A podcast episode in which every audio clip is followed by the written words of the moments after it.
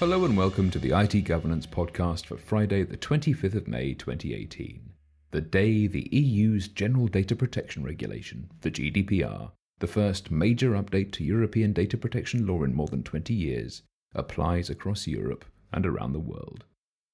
Frankly, there's more than enough material out there for you to plough through at the moment without me adding to it by reiterating the six data processing principles and six lawful bases for processing personal data, or telling you once again about data subjects' rights to access, rectification, erasure, data portability, and the like.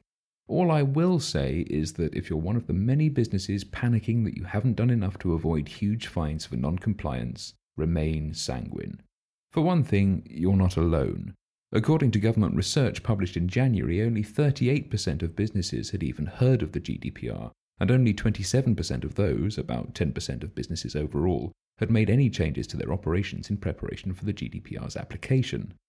A few months down the line, those numbers are likely to be only slightly higher. Moreover, the ICO, the body that will actually be enforcing the new law, has repeatedly stated that it will not be making early examples of organisations for minor GDPR infringements, nor will it be doling out huge fines willy nilly.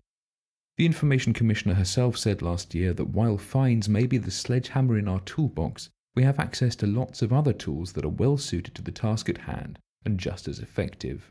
Like the DPA, the Data Protection Act 1998, the GDPR gives us a suite of sanctions to help organizations comply warnings, reprimands, corrective orders.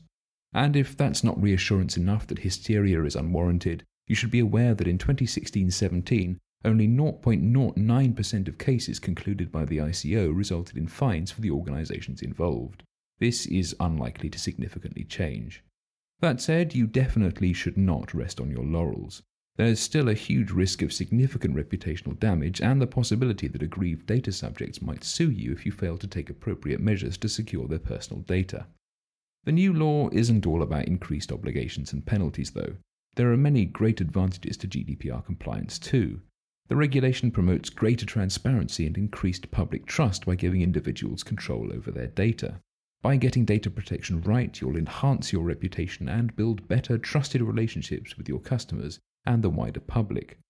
Moreover, by implementing and maintaining the technical and organizational measures required by the GDPR, you'll benefit from greater information governance and cyber resilience.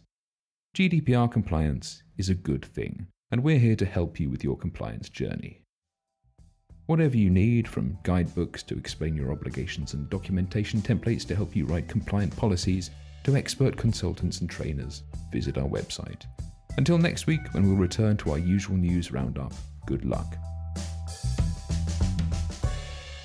And don't panic.